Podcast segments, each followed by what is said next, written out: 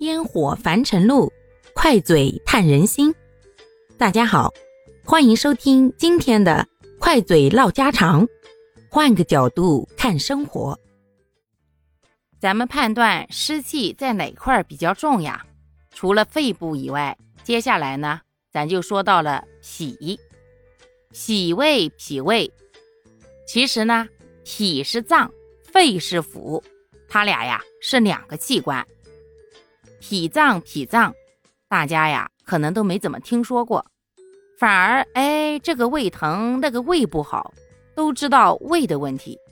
其实脾是非常重要的一个器官，这么形容吧，脾胃是一家，脾是老公，胃是老婆。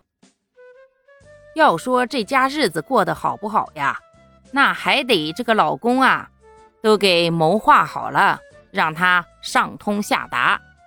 所以啊，脾主运化，负责把胃你吃了以后吸收到的营养物质啊，给它这块安排个二百斤，那块给它送个三百斤。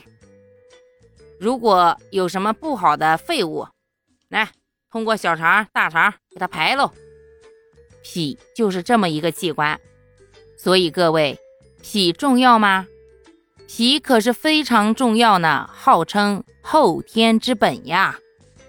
也就是说，要想身体好，首先这脾胃得好呀。而且脾就是生湿之源呀，湿气产生的源头就在脾上。十个湿气重的人，八个都是脾胃不足，运化无力呀。这样的人呀，代谢慢，这个水液运行的也慢，自然也就容易生湿，往往慢慢慢慢的就变成了一个大肚子大胖子。打眼儿从远处一瞧啊，哎，迎面走来了一个胖乎乎的白馒头。这样的胖就是那种看着泡泡的，实际呢上秤一称它没有那么大的分量。这样的人呀，往往就是脾湿比较重的人了。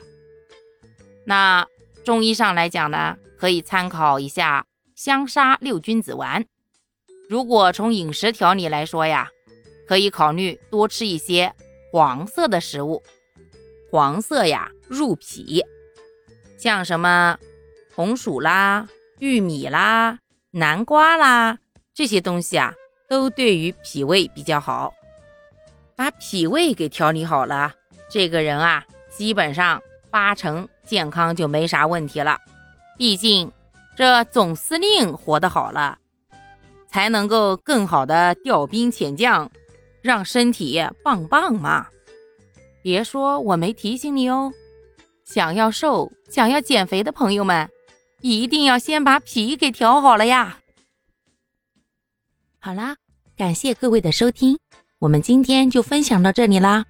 各位有什么想说的话或者生活中的困惑，欢迎在评论区与我互动留言，我们可以共同探讨如何换个角度让生活变得更舒服更美好哦。